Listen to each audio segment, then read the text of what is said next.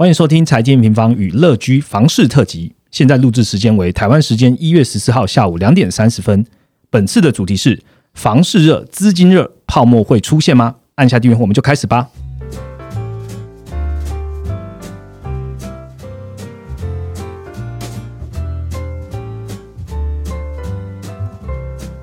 Hello， 大家好，我是财经平方的 Roger。今天呢，我们要聊的主题非常非常的贴切，还有落地哦，就是台湾媒体最喜欢用的“不吃不喝才买得起的台湾房地产”哦。围绕在台湾投资市场有一个蛮多人在讨论的话题啊，就是啊，哪一区的房价又上涨啦？打房政策到底有没有效呢？口头这种直话的说法，基本上如果你有在报章杂志，应该都看了很多。但大家知道吗？财经 M 平方本来就是让数据说话的一个平台，所以我们今天好好用数据来聊聊天好了，来聊一下台湾房地产。那讲到台湾房地产呢，除了 M 平方之外啊，还有一个网站也非常注重在数据的透明跟理性的分析哦，就是你在查实价登录一定都会去过的网站乐居。所以我们这次邀请到乐居创办人李易农来跟我们一起聊聊对房地产的看法。欢迎易农。主持人好，各位听众好，我是乐居的创办人易农。好，乐居的创办人很难得来跟我们聊天哦，要不要先跟财经平方的朋友介绍一下什么是乐居呢？好，我们公司是一个查询实价登录的网站哦，号称是界面最好用，真的我用过，对，你用过的话就应该是不用所谓的指引手册，就是我那时候跟团队讲说，你不要有那种所谓的需要指引一步，你要让人家上去就可以立刻操作懂，所以你上网站之后应该可以很快的了解整个房地产的市场。我自己本身就是也常在乐居的网站上乱逛哦，其实乐居的网站基本上用起来界面真的很方便。我讲个最简单的例子，就是要查实价登录，你可以直接在乐居的界面上呢去查到这一个建案它不同楼层，然后现在实际的价格是多少，然后变成一个那个矩阵图，很方便就可以看到。所以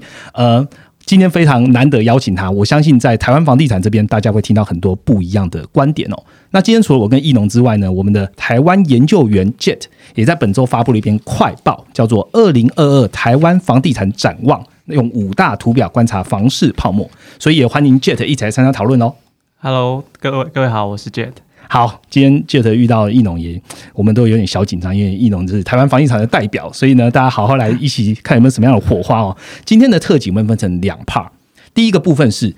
大家知道从肺炎疫情之后大水漫灌，那也灌进了房市，那升息打房呢也加快了这样的一个脚步了，那如何影响台湾的房市跟这一年房价的走势？好，这是第一部分。第二部分我们来聊聊，从关键数据来看呢，房市的泡沫跟房地产循环好到底是怎么样走，最后也让听众朋友来了解一下乐居。那我们就开始今天的主题吧。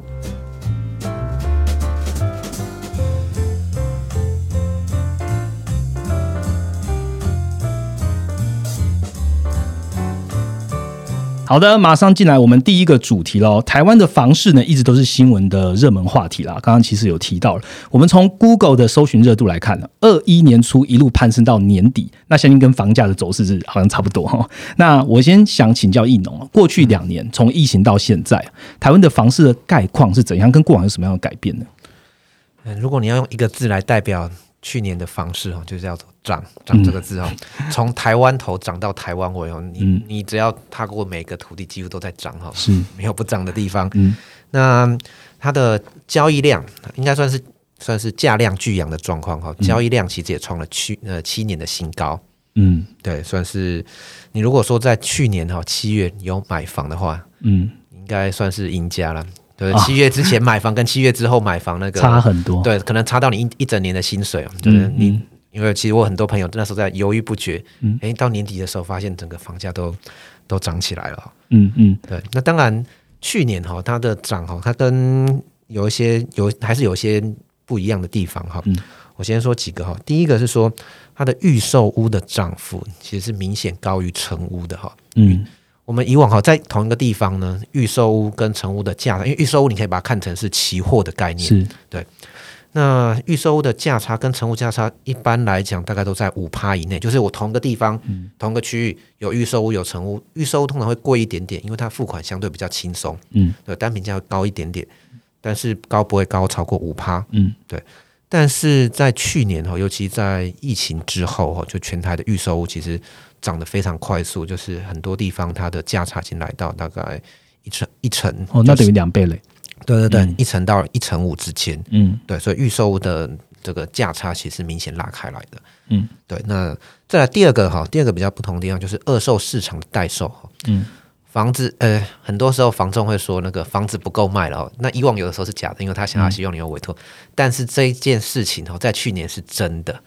就是我们观察我们因为乐居其实有做一个爬虫的系统，就是我们去爬每一家中介的网站，然后把那个二手的物件把它整合起来，爬了信义啊、永庆啊、591等等，每天都把它合并。那我们就算说，到底这个全台每个区域它的二手代售物件它是上升还是下降？因为二手代售物件它有一个比较特殊的意义，就是我买进来之后再转卖，到底卖不卖得出去 ？OK， 对。那跟建商卖就是卖，因为建商跟代销他有时候卖，他通过大量的广告啦、轰炸这个制造一些氛围，它可以快速的去化，但是你跟他买了之后到底你还能不能卖出去，这件事情很重要。那而且二手市场赚钱代表他还有一笔钱在投入市场，了解，对，所以我们会很重视观察这个二手市场的这个指标，那我们发现去年的二手代售应该是创这2年的新低了。就是如果说以房地产景气的时候它的代售量不应该这么低，其实它创下这2年的新低，这是蛮特别的现象。我们二手市场其实就是在讲的中古屋嘛，对吧？没错。OK， 所以刚刚其实易农提到了，包含了你现在新成屋或是再往前的预售屋，它的价格都高于成屋，二手市场的代售量还创新低哦。好，我来问一个比较社会的问题好了。大家都知道房子主要是拿来住的嘛，那住的当然就是人。最近一个比较夯的话题啦，台湾2021年的结婚率跟生育率又创下了历史新低，听起来就有点怪。对房市来说应该是弊大于利嘛，那易农你觉得会不会影响未来的供需啊？我觉得这个从以前的轨迹来看，就是人口的增加减少、移入移出跟你的房价涨跌其实是没有关系的，是脱钩的。对，其实脱钩的。那时候我记得我研究所进来第一个研究题目就是那个移入跟房价，移入移出人口到底会不会对房价产生影响？后来回归跑出来是没有的。OK， 没有的。好，对，当然我要说这个人口对于房价的影响可能是比较长期一点点啦，但是现在其实整个台湾的居住环境是有改变，例如说，小家庭化，对，大家以前是需要的坪数没有那么多，就是人口虽然减少，但是需要的户数，其实并没有减少，就家庭户数还是在增长的。那再来第二个观念，我想要提的就是说，除了人口会减少以外，房屋的数量其实也会减少，因为现在大家的假设前提就是房子盖好之后它就永远都在那个地方，它不会，就是所以说不会减少，对，房子一直盖，哇，哪来那么多人？这是大部分的想象，但实际的状况是你房子以银行的估价来讲，大概50年是一个寿命。OK， 对，就是一个。那当然比如说还有天灾地震啊，有些地方其实它已经不堪使用了，就是不堪使用的房子。那内政部的一个资料就是全台湾的平均的屋龄大概是31年左右，就是这是我今天来之前查的最新数据，31年。也就是说房子大概你接下来在20年内会有大量需要被淘汰的房子出现了，就是它已经不合住了，对，所以说当你人口减少的时候，你还是要看人口减少跟房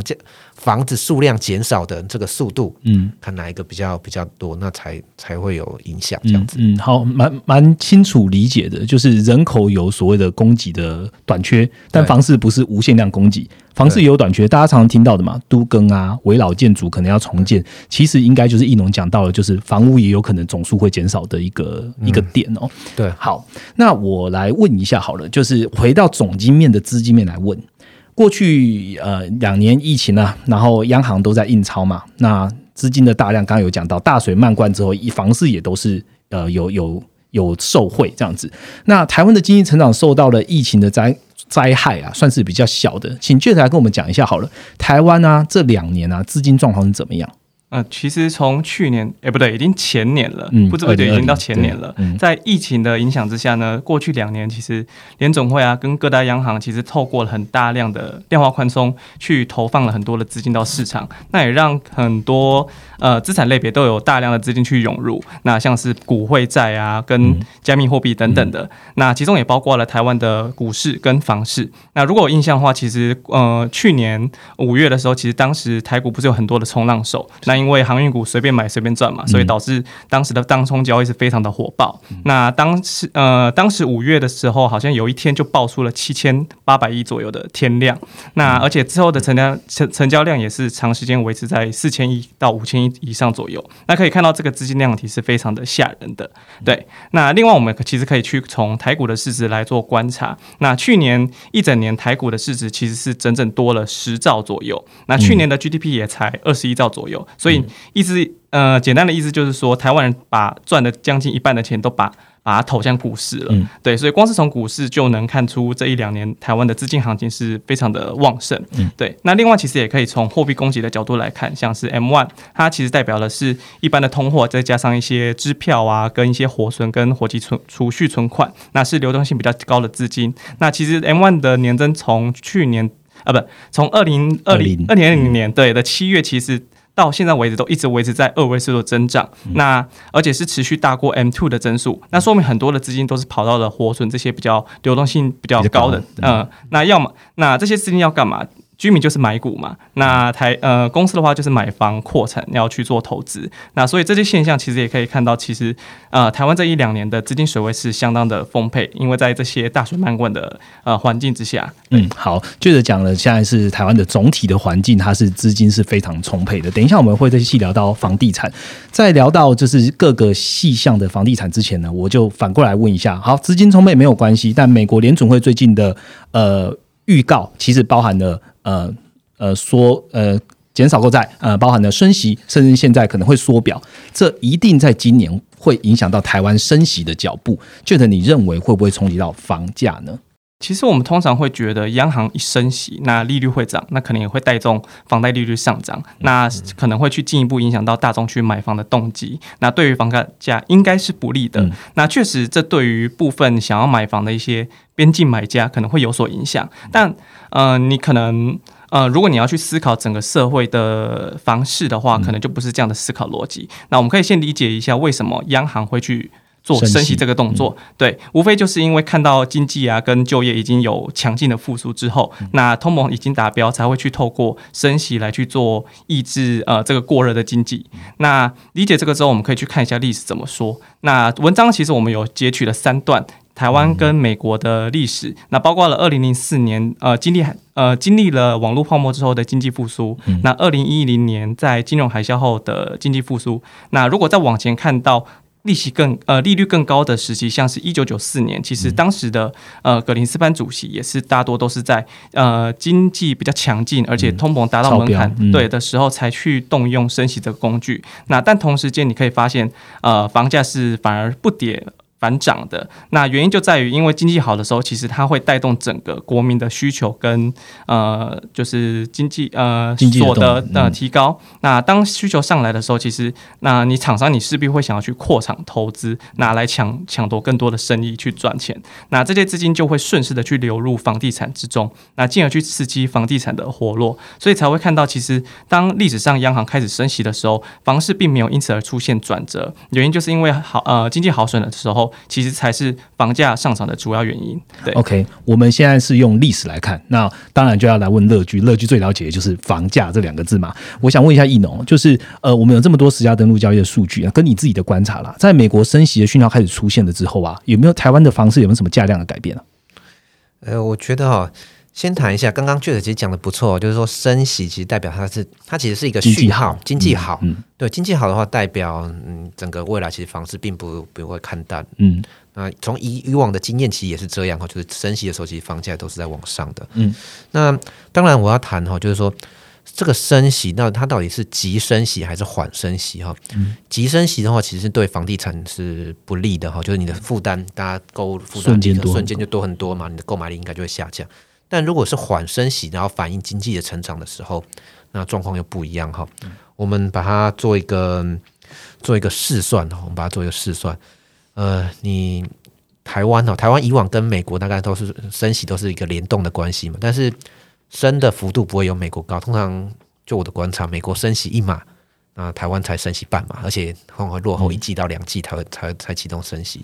所以我们自己内部就是包含跟一些建商或者是一些代销在聊天的时候，大概觉得说明年央行顶多升息半码到一码算是最多了，算是一码。那一码是多少？是 0.25% 嘛？对， 0.5%。那你可以想象一下哈，贷款利率就是从 1.31% 会升到 1.56%， 而且这还是最严重的情况下。那如果是30年的房贷的话，1000万大概每个月增加大概1200块，本利均等，本利摊还大概增加1200块。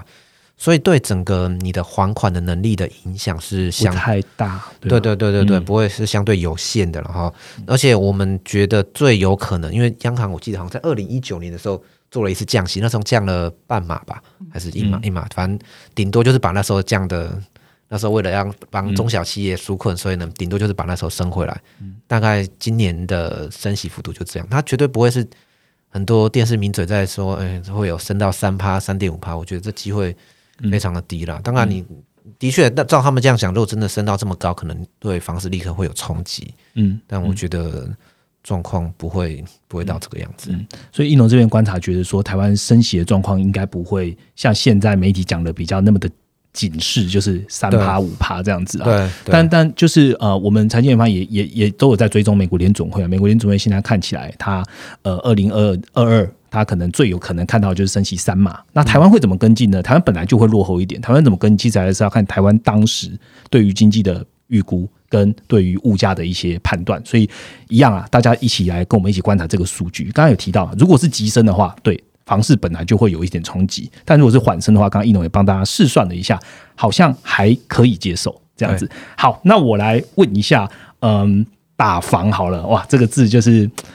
反正2021到现在吧，大家都在讲这一件事情，因为政府也跟着开始有一些动作。中信房屋2021年的房地产的调查，最受关注的2个话题呢，就是7月的实施的房地合一，然后还有房价上涨开始的打房。那请问一下易农哦，政府的打房真是这么多招了，你觉得哪一招最有效？会影响到的层面有多广？好，我这边要先跟听众讲一下，就大家真的不要期待说政府会有一招大无敌的打房政策出来之后，对全部的房价都下跌，瞬间所有人都可以买得起房子。这世界上没有这种政策。你看，不然的话，南韩就不会打了25轮还是28轮，最后房价还是一路往上涨的一个。南韩打房打算是很狠的啦，对。但是其实打房后，其实我要谈的是，它其实比较像是一个，尤其台湾政府在打房上面操作是比较细腻的，它是用所谓，我觉得有点像是微手术，就是这个加一点，这个加一点，慢慢的把这个压力把它施加上去。那房市的上涨的幅度就会减缓。那等到当经济没有那么好的时候，房价就会下跌。从以往的历史经验来看，大部分都这样。就从一开始打房，像前一波的多头，从2011年开始打房，那时候叫奢侈税。那是政府打房的第一拳，打出来之后，经过了4年，后来才往下跌嘛，就是打了4年才打下。那我觉得打房是比较偏向是这个样子啦，就是一个一个的累加上去。打房好像有很多种不同的类别，易农是不是借这机会跟大家讲一下有哪几种打房的招式？好了，好。那个我们有整理过，就是国内外打房的招式，其实大来去大概是分下面就是这个5种，5种。第一个叫做限贷，限贷就是所谓它其实最简单，就是央行开会，它不用通过什么任何立法什么开会，就是央行开个会就找银行就是限制，对，限制贷款，不管是限制建商的土建融啦，还是限制个人的贷款、公司的贷款等等，这叫限贷第一招。那第二招叫做增加的交易所得税。就是你赚钱，那我要这个像我们现在的这个房地合一税，其实就是一个增加交易所得税。然后第三种叫增加持有税，就是你的房屋税啦，然后这地价税啦等等，就是你在持有期间要付的税。那第四种就是交易印花税，交易印花税跟交易所得税，那你可以把它看成这个叫做用股票概念，一个叫证所税，一个叫证交税吧。哦，了解。对，那个这叫证交，你只要有交易。不管你有没有赚钱，现在的房地合一税是你赚了税，对，你赚了钱我才跟你，要是你是赔钱，我就不跟你课税，对。但是一旦实施这个所谓交易印花税，就是你只要有交易，你每交易1000万，我可能就课你个50万100万，然后那个就很重了，这是第四种。那在第5种的话，就是当然就升息了，但是现在已经很少，世界各国已经很少用这个第5种，就所谓升息来抑制房价，这个效果也不好嘛。对，央行自己也说这叫大而不当的一个工具啦，所以大概分这4种。那我自己觉得今年可能台湾的重点应该会是在增加持有税的部分。OK，对，嗯，所以就是加重持有税的部分，对不 对？哎，交易印花税，我想来问一下，这样听起来，易农你的判断，如果今天真的台湾真的走到了交易印花税，就是有交易它就课税，是不是就是一个所谓比较大的一点的招式了？哦，没有错，那个但是那个会伤及的范围会蛮广的哈，就这个没错，你出去之后可以立刻打停。瞬间可以打停很多的交易、嗯，但是对房价有没有抑制？我觉得，从国外的经验来看呢，它短期内会有，但是长期因为你会让供给量大幅的减少，因为市场最后还是会回到一个供需的一个状况。当供给大幅减少的时候，房价还是会上去哈。这个不管在南韩还是在新加坡还是中国，其实都有这交易印花税，可是。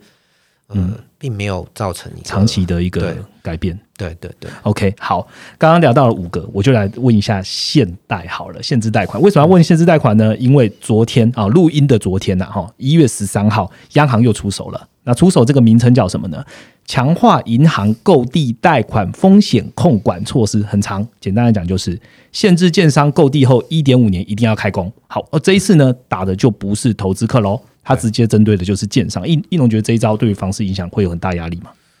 我觉得这一招其实就是我觉得台湾对于这个打房它其实是很多面向的。其实这个我觉得算是一个相对比较正确的方向，因为它会增加供给。因为以往我们所有的打房都是让供给减少，所以房价一直打不下来，就是因为你供给一直减少，那需求还是很多的时候，房价就一直上。对，价就一直上。那这一招偏向是增加供给的一个手段了。那只是说接下来就是看。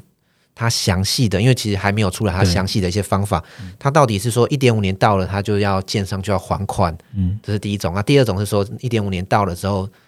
你建商贷款的那个利率要往上调，对，我不晓得是哪一种了。当然第一种就是比较有点奇怪，但是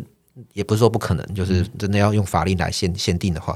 那我觉得比较有可能是提高利率，就 1.5 年没有开工的话，你的原本的贷款对要提高。那这样子的一个影响，我觉得是说，会对比较大型的建商会相对比较有利啦。哦，为什么比较有利啊？大型建商它的你的资金，因为其实你有很多个案子嘛，你一个回收可以滚下一个，周转比较好。对，周转比较好。那比较小型建商，它在未来在购地上，它的竞争力会降低很多。那当然这也没有所谓的好或不好，那只是说这对你那个原本资金比较有利的。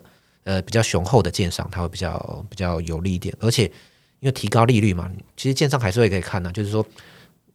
到底提高的高还是少呢？对，我多放个几年，搞不好觉得可以多赚一点，或是那土地增值高于那个利率的时候就放，对，还是可以放，对，所以这个还是要看它最后的部分。当然还有一个冲击可能会对都更是比较不利的啦。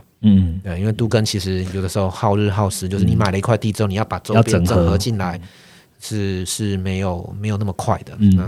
对，那所以我觉得这个可能会有一些额外的影响，要看看他有没有陆续的配套措施。好，那也听众朋友也可以来观察一下，如果你今天在房市这边的话，可以来观察这一项的措施。好，那我们刚刚其实易农告诉我们很多经验谈跟他的一些观察，那我们来请反过来问一下 Jet 好了，就是用总经数据来看政府的打房有感还是无感，要怎么看？确实，如果从房价来看政府政策的效果的话，看起来有打跟没打差不多了。目前是还是无感。对。但如果我们透过一些量的数据来观察的话，像是房屋移转登记这个数据，就可以看出一些端倪。那这个数据其实也建在我们台湾房地产的图组中。那听众的时候在听的时候可以配着看。对。那好，我们可以先看一下这次的打房，主要是从2020年年底的时候就开始了。那当时其实行政院跟国发会其实他们联合去提出了5大面向跟14个管制措施，那想要在短期去抑制一些对于预售屋或者是红单炒作的一些去做一些打击。那当时央行其实也配合着这个政府打房的政策，那他去做一个首度去调整不动产抵押贷款的一些规定跟一些陈述，那他去把公司法人跟一些多户自然人的陈述把它去调低，意味着如果你要去买房的话，你就要拿出更多现金出来。对，那这些政策其实它确实在短期是有一些抑制作用，那对于一些预售屋的投机客，那导致2021年年初的时候，其实预售屋是有出现一波抛售潮。那如果看到数据的话，其实当时的房屋移转动数在第一季的话是季减了15%，那这个是蛮明显的减幅。但是因为其实去年其实整年我们台湾是一个复苏年，对，那自住屋的需求其实还是非常的强劲，所以后续其实还是量的部分还是有被拉上来，对，所以其实打房确实它是有针对到一些比较投机啊，比较不是那种刚需的部分去做打击，但其实在景气复苏的环境下，房地产的刚需需求还是被作为一个稳定房价的一个蛮重要的基本盘，那也让房价去年其实还是一直被逐渐垫高的状况。 OK， 好，谢谢 Jet。 刚刚提到了房屋移转登记动数已经在 A 米方的网站上了，所以如果你有点操盘必看的话可以直接过去看哦。我大概很快的就是小结一下啦，台湾2020、2021啊这两年的房地产的盛况引来就是政府其实蛮多连续性的一些监管政策，包含了我刚刚提到的1月13号还有一个新的这样。那短期从房屋移转动数啊来看的话，确实有成功打压预售物的这个投机热潮，就是我把短线的炒作的这个几率啊跟它的这个投资者的成本拉高了。不过看全年的房价还是持续垫高，代表我们刚刚讲的应该有假设吗？还是我们的判断是对的？经济还是持续成长，所以你最后还是回到了实际的基本面来看。那经济成长情况下有宽松的货币政策，强劲的出口动能带动了就是更多的国内投资哦。好，所以呢如果还要想看更多数据的朋友呢，也想要看乐居的数据呢，这边跟听众朋友说一下，我们未来呢跟乐居会有在数据上面的合作哦。那你就可以到 N 平方的网站来看台湾房地产，你也会可以看到乐居更多价格的一些数据，加上 N 平方对总计的一些数据的判断咯。好，那就是我们第一个主题了。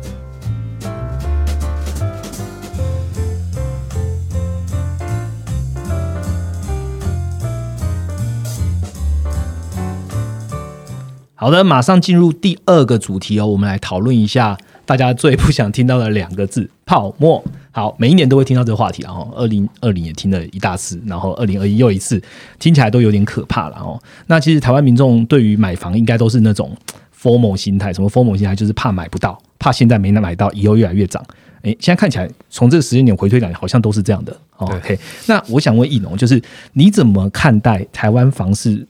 泡沫呢？泡沫这个议题其实就像你说的每年其实从我进入房地产以来就听到这两个字，对，都每年都说今年就是泡沫，今年就是泡沫。但是泡沫好像消了一点点以后又越来越大。但我要谈的是说，就是其实泡沫在这个只要有投资的市场，其实泡沫几乎是都会存在啦，对，没有地方没有泡沫的，你只要资金一宽松它就是泡沫。但是房地产我觉得它有个特性，就是因为它是自住，就是它是拿来住的东西，它不像是比如说你买了股票或是你买了比特币这种，那要是它真的泡沫它爆掉了，那你真的就是所有的财产归零。房地产其实你买如果是自住的角度来讲，那它还是基本上你还是可以住在里面嘛，不管房价涨跟跌。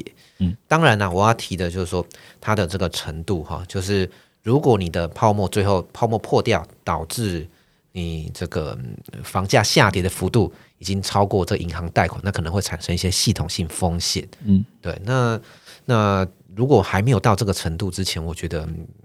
机会不太大了。对，机会不太大。那再来就是说，我觉得就大家其实要关注的并不是说有没有泡沫，而是说什么东西会把这个泡沫戳破掉。OK， 什么？对，例如说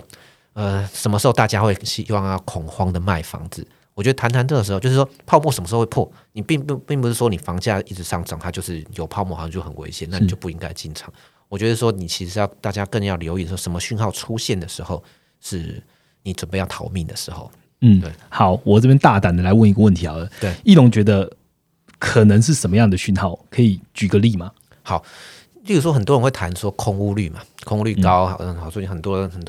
但其实空屋就是有时候房子在那边不等于空屋它一定要卖，因为其实什么叫卖压，就是它是有意愿要卖，对，就有时候它空着它不一定要卖，那时候它不见得构成卖压，就是说会让你这个整个泡沫破掉的时候，大家争先恐后的想要把房子卖掉，那这时候出现在什么时候？很多时候是比如说你持有税非常高。你再下去它止损，然后再来就是说你可能股票市场赔了大钱，那这时候需要把房子要拿出来套现。那在没有这些系统性风险，就是大家没有很急着把房子卖出去之前，这个泡沫我觉得要破掉没有那么容易。现在还没有那么不明显就对了。对，你看什么时候大家急着股票，所以股市跟房市的趋势是很一致的嘛，就是很多人是股票赔了大钱，所以赶快要需要套现，对，需要套现了那只好把房子拿去抵押，拿去卖房子，那房子或者在大量大幅的下跌的时候有抛售的时候，但现在还没有看到了。对，好，谢谢易农。Jet，我们在最新的快报里面有针对房市的泡沫有提供一些数据上的一些参考，我们总共提了5个大的指标来观察究竟是不是泡沫。那我们今天 Podcast 时间有限，我们就提供4个好了啦，就留一点点，然后让大家可以直接到快报里面看。那请Jet先跟我们讲到底是哪4个吧。好，其实我们文章中总共介绍了，就是刚刚 Roger 讲了5个指标，那是用来观察我们目前台湾的房市的泡沫，或者说它的结构是否健康。那第一个指标其实刚刚来宾易农其实他有说到，就是空屋率，对，那其实它比较长的就是正式的名称是叫做低度使用的住宅率。那因为其实空屋率它的统计上其实有它的困难处，因为国际上其实并没有说有一个比较统一的空屋定义。那基本上你如果你要看，你真的要去看到空屋率的资料的话，你都要等到那种好几年才会有一次的那种住宅普查，对，普查才会有。那所以时效性其实是蛮差的。那所以我们台湾内政部其实它就主要是去结合台电的一些资料，它把平均用电度数小于60度的住宅把它进行了统计。那当这个用电度数低于这个门槛的时候，它就会把它视为空屋。对，那所以市场上其实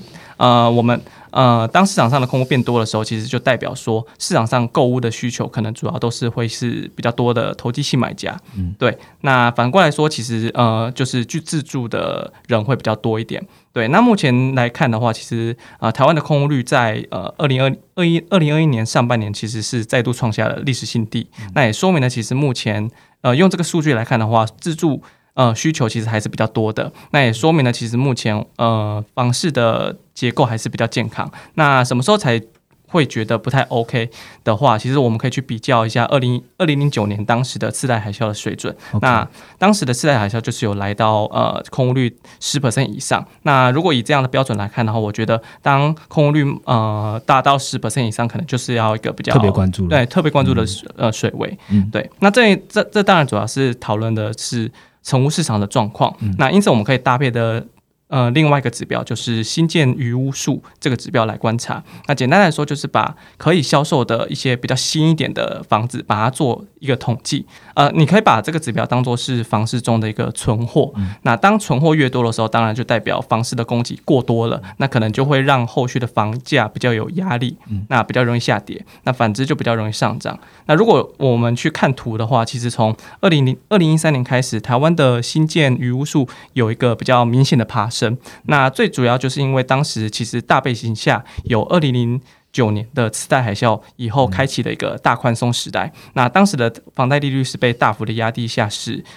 前几年就有很多的购屋者他去涌入房市。那当时建商也为了要去抢去推建案，所以其实也当时你可以看到核发的建案面积也是一直在维持在高档。那一个建案其实它要从完工领照到完工大概都需要3年，所以这样子时间推演下去的话，往后推3年，在后续的房市需求它逐渐赶不上供给的情况下，也酝酿出了为什么2013年当时的新建余屋数会出现一个大飙升。对，那最后也导致了2014年开始房价台湾的房市有出现一波比较明显的下滑。对，那其实看到近年的新建余屋数来看的话，其实目前并没有比较明显的攀升，甚至是出现下滑。那意味着目前的市场其实可能在这一波从2018年中美贸易战以来的影响下，其实台商回流它所带动的一些投资跟一些购房的需求，那也有助于去消化这些待售住宅，把它做一个去库存的状况。那也代表目前的房屋供需其实也有在好转的阶段。对，这边我想先插单问一下易农，台商回流这个我们可以用什么样的东西看到台商真的有回流来买房市吗？台商买房市其实你可以，我们比较建议就是说，你看公司法人买的比例，对，公司法人买的比例。当然，其实你用自然人买，其实会有一些问题。他们大部分就是会用公司法人买。那很多高价住宅，你去看几乎都是用公司的名义买。对，所以这次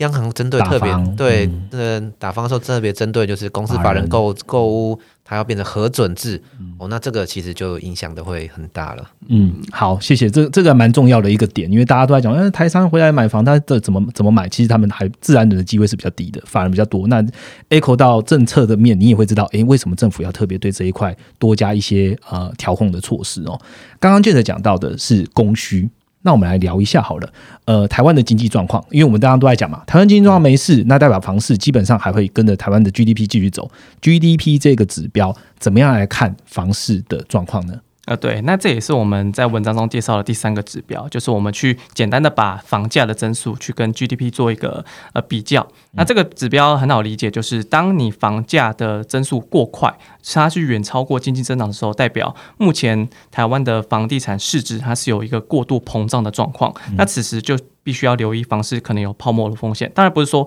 一定就会出现反转，因为可能当下的经济增速还是不错的，那可能就可以继续推升这个房市泡沫继续。但如果看到目前的状况来看的话，其实目前台湾的涨幅并没有一个过度膨胀的状况，那而且部分可能是去反映了高通膨的因素。那当两者的差值我觉得可能来到 6-8% 以上，可能才是要一个比较去提防房地产有一个过度膨胀的状况，或者说经济增长有过低的情况。对、好，那第四个指标也跟听众朋友说一下吧。好，那第四个指标也是蛮简单的，就是住宅贷款的违约率。那当然它不能我觉得这个指标它比较缺点就是它不能帮你抓转折，但是可以让你看一下整个房地产的结构是否健康。那当然违约率越来越低，是越低当然是越好的。那以目前来看的话，台湾的违约率仍然是处在 0.1% 左右的历史地位，那也代表说目前其实银行贷放出去的资金主要都是提供给一些财务状况比较健康的购屋者为主，那也意味着其实房市还是比较健康的。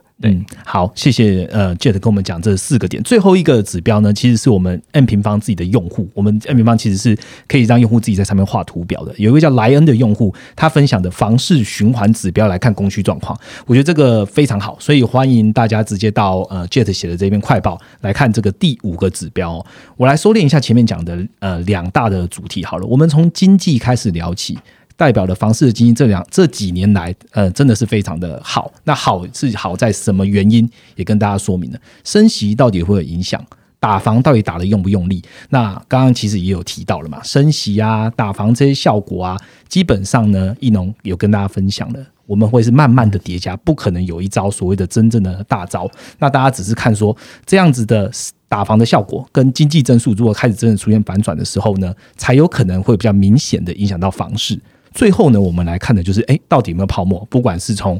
易农提供的这样的一个经验跟数据跟他的观察，或者是我们经济数据来看，现在看起来还不是到戳破泡沫的时候，那究竟是什么时候呢？我们就持续来观察吧，有很多的数据可以让大家来持续做追踪哦。好，这样讲完之后，讲都是整体的房地产市场，但是呢，我特别要 highlight 乐居的功能出现了，就是台湾房地产没问题，但是买房终究是一个区域性的一个投资，对，我还是要看，比如说我今天看好某一个区域，我今天家人住在这，我的工作区域在这，所以我还是要去买。我就要想问易农了，就是乐居有没有什么样特别厉害的功能可以大家介绍一下？我要买一个区域的房屋，好，这个房价跟成交状况怎么看？好，我们除了提供每个社区的成交价，还有它的这个历史的一些代售等等的这样的数据以外，我们在去年的时候有上了一个新的功能，就是我们自己内部在叫它小区的功能啊，就是说小区，对，一般大家分析房地产就可能台北、新北啊，最多到什么中和、永和、南港这样子的一个行政区范围，但我们可以更细分到每一个次行政区哈，比如说内湖，它西湖跟东湖的状况其实是不一样的。对，我们会把，比如说你要看江翠重划区、看央北重划区、看 A7 重划区，就每个重划区它的历年来的房价的一个变化，然后还有它的成交量，它现在到底是位在哪一个阶段？你只要把我们的地图好把它 zoom out 上去，你就看到，哎，这个区域到底它有没有特别贵？有跟周围的区域相比，它有没有特别贵、特别便宜？可以让大家来做个参考。好，听到这边我就想帮听众朋友问一下了，就是易农，你在来录音之前最近看的一个小区是哪一个小区啊？应因为我现在正好在做左营的影片，所以我们在看左营这个地方，左营到底分，比如左营分的高铁特区、生态园区，然后呢大顺百货生活圈，还有它的后面的莲池潭啊、国贸，对，还有荣总，对，光是左营这个行政区，它其实就分了6个还7个的一个小区，那每个小区其实它的特性其实是不一样的。嗯，好，我就帮大家问到这边了。那代表的是现在乐居即将上的一个新的内容，跟高雄这个可能会连结度比较高，所以欢迎大家也可以到乐居这边来看易农最新的 YouTube 的影片了哦。好，那我们今天其实讲了很多资金面、升息、政府打房的影响。回到总经，最后来做一个小小的 ending 好了啦。展望2022的台湾房市啊，我们依着循环来讲 ，Jet 有没有什么样的结论跟大家说明？对，其实历史上台湾的房市大概有经历过很多次的循环，那总计大概有6次。那除了最近从2018年到现在的循环以外，就是中美贸易战这次所带来的台商回流。那再往前的话，就是2002年到2003年左右的时间，也就是经历网络泡沫过后的经济复苏的时间。那最近其实就这2次循环。那我个人认为会有2个因素去推动一个房市的循环。那第一个因素的话，就是比较偏通膨导向的上涨。那例如说，就是1973年到1979年这段期间，其实当时有以色列跟阿拉伯它有起冲突的时候所造成的第一次能源危机，那以及2伊战争下所带来的第2次能源危机，那当时其实就是带动了国际油价都有倍数性的上涨，那也带动了到当时也是出现了一个万物皆涨的状况。那其实台湾国内当时也是出现一个比较恶性通膨的状况，所以民众为了要去避免自己的资产被通膨所侵蚀，所以他们会去大量去涌入这种比较保值性的房地产。那也因为通膨其实它也去带起了原物料成本的情况下，它也会进一步去抬高房价房屋的成本，那进一步去拉高房价的往上。对，那也就是说这是从供给的失衡所带动的涨势。那另一种的话，就是从需求导向的上涨，例如说从2018年以来，就是刚刚有提到的中美贸易战所带来的供应，因为供应链为了要去避免受到地缘政治的影响冲击下，它开始把它的生产基地把它往世界各地去做分散，那特别是东南亚的地区。当然我们台湾这次也是受惠了许多就是这波台商回流的投资潮。那其实一个产业链你要去做移转，其实不可能去1年去做完成的，少说大概也要2到3年的时间。所以其实这也是为什么房市从过去这1-2年可以比较屹立不摇的原因，就是因为有这个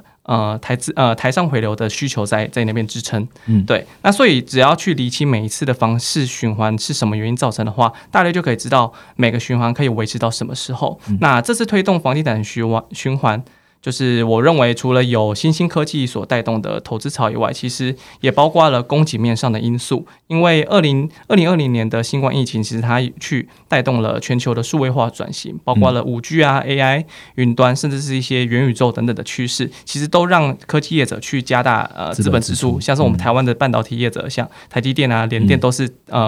都史无前例的去扩大资本。对，那这也是其实也是提供一个房地产的一个需求面。当然同时疫情也去冲击了全球的供应链中断，那也导致了原物料短缺跟能源短缺，甚至是晶片也有短缺，那导致价格飞起，也是去带动了成本的上涨，对，跟工资的上涨。所以之中其实也有物价的因素存在。所以我觉得这2个因素这1-2年其实房地产循环其实就包含了这2个因素去做推动。那当然如果说供应链是有去慢慢逐渐去缓解的话，其实可能通膨这个因子会开始不见，那明年的话可能房价或许会再涨，但是可能它的涨势就不会有这么就是前几年根本这么的夸张。对，但未来只要经济如果能够持续说跟我们所认为的继续走向下一波生产力循环的话，其实房价还是有一定的支撑力道去做下一波的多头的支撑。对 ，OK， 好，谢谢 Jet 帮我们做这种循环的角度的一个 ending 哦。好，那我们今天其实台湾房地产其实聊了蛮多，也蛮深入的。那我希望在听到这边的听众朋友，对于台湾的房市，不管是2022年该怎么样看，应该都有基本的一些想法跟可以去做一些资金上板块的上面的一些移动或调整。调整。好，那接下来呢，我们也希望让各位听众朋友更了解的反而是乐居这个平台了，所以等一下的问题 来多问一下，就是易农啊，他的心路历程还是乐居怎么样。那我就直接来问好了，好，为什么会想要创立乐居啊？其实这也跟我之前的一些背景有关。我就毕业之后，我是在那个信义房屋，就直接是当房仲， okay. 大概卖了2年半的房子，都在3重那边卖，业绩也还不错啦。那时候拿到什么新秀奖还是什么成就，100万经纪人的那时候都有直接背带。那后来大概到了远雄，我就是到延展室，其实就做类似像现在你们做所谓研究总经研究，对，他除了总经以外还有个案， okay. 总经跟个案他要做整个产品定位的，就是那个是做到底我这个房子要盖2房还是3房还是那坪数，2房的坪数跟3房的坪数各是要平效，对、例如说你在中和的2房跟在内湖的2房其实不一样哦。中和在内湖的2房你可能要2套厕所，它会卖得比较好，中和的2房你要坪数要尽量压低，要控总价，那这些都是你要去一个个去研究出来，然后跟这个那时候我们董事长赵老板做个建议。对，那当然在这过程之中就是我就发现那时候因为其实创业一直是我想要做的一些事情了，但是也不想要做什么，就边走。那时候看到 Zillow 是一个美国最大的房地产网站，他的创办人叫做 Rich Barton。 Rich Barton 那时候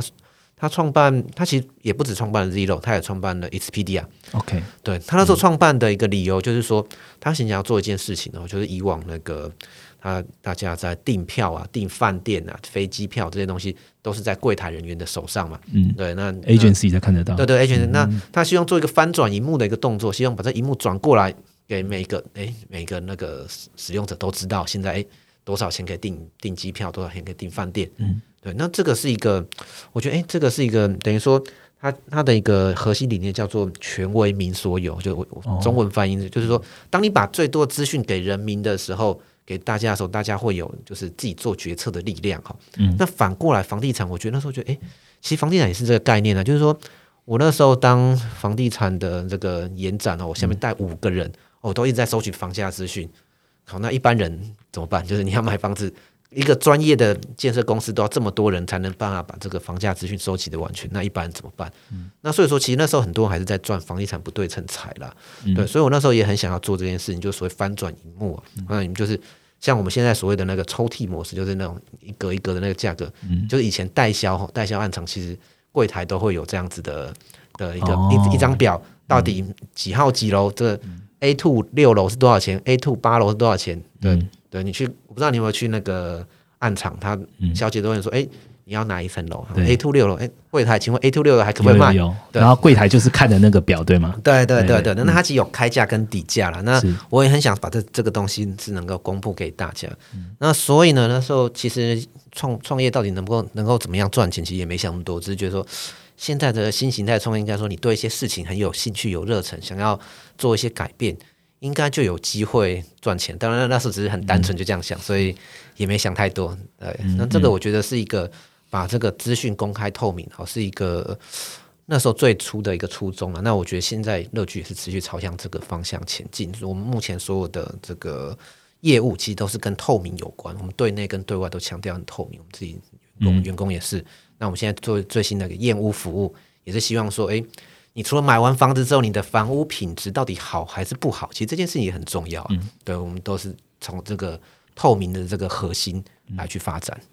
好，谢谢易农。其实易农在跟我们有这次 Podcast 合作之前，我们就聊过天了。对，然后易农跟我们分享说他这个创业的一些想法，然后我就想到哇，其实跟 M 平方蛮不谋而合的。其实 M 平方就像我们创办人 Rachel， 他以前也是就是基金控机构里面的研究员，那他的资料也都是给这些基金操盘人，然后他们去看，他就想这些资料应该要让更多人可以看到，让他们为自己的投资负责。对，其实跟易农讲完之后，我觉得哇，那这个品牌跟品牌之间的，一定要邀请易农来好好来聊一聊，这是自己的想法理念，因为其实蛮像的啦。这样好，那我们来帮那个听众朋友问一下，就是你自己本身啊，也都是依着这个乐居自己呈现出来的数据，在做一些房地产的观察吗？有没有什么数据要特别提供给大家，让大家练习一下房地产的一些想法跟手感？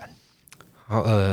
我觉得如果说你是要看整体趋势的话，就是其实房地产是这样，就是第一个你要看整体的趋势，但是你真正在买卖房子的时候，其实你是要看到很案件区，对，很案件区。那我先谈谈整体趋势。真的，其实我自己会看几个很重要的事情。第一个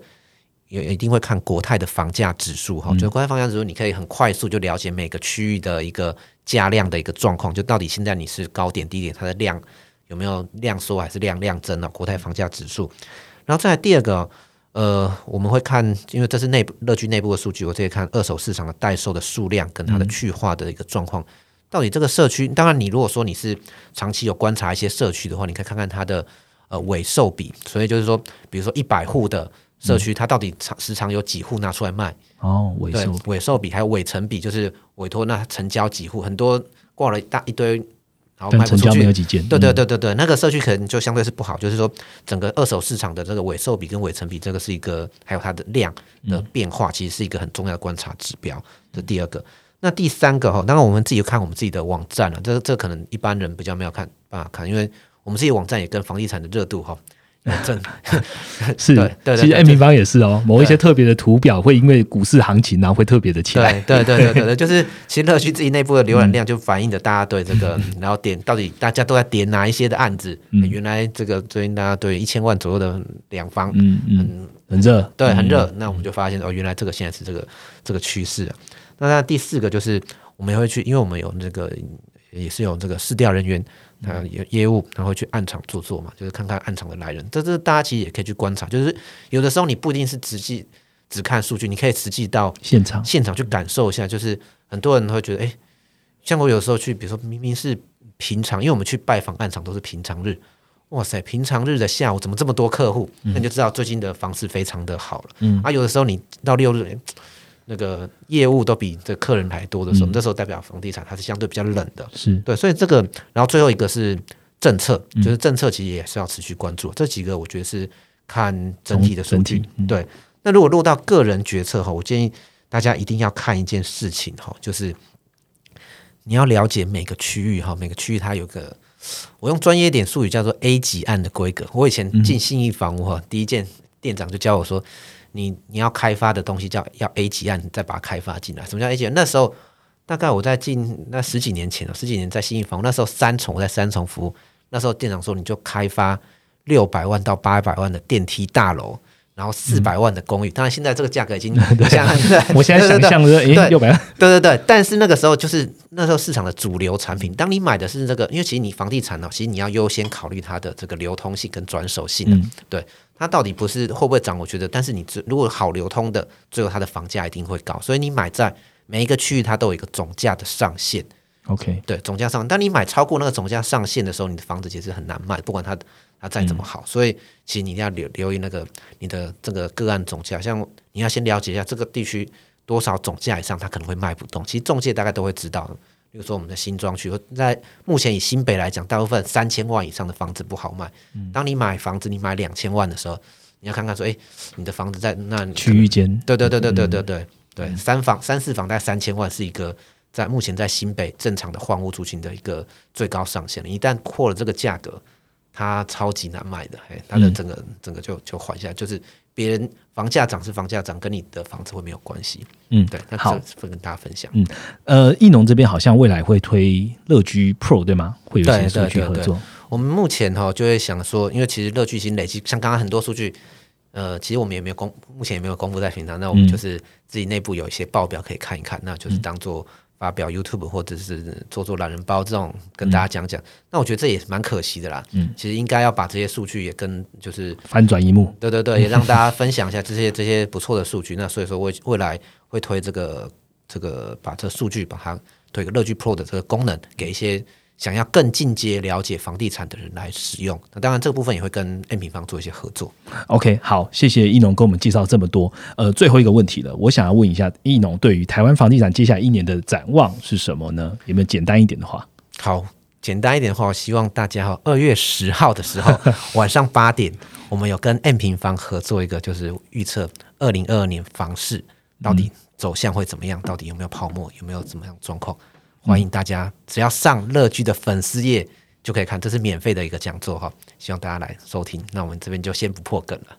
好，其实我们现在很如火如荼的在讨论这个内容，所以也邀请 M 平方的听众朋友，如果你对于台湾房市特别有兴趣的话，2月10号晚上8点然后我们在乐居的粉专上面直播跟大家见面，那会有我们的研究员还有乐居创办人易农跟我们一起来讨论2022年他如何看待房地产的展望哦。好，今天很开心邀请了易农来跟我们一起参加我们 Podcast， 那我们今天的节目大概就到这边，那如果欢迎大家如果对于今天的内容有什么兴趣，有什么要问的或者问乐居啊或者问 M 平方，欢迎都在下方留一些评论让我们知道，那我们可以找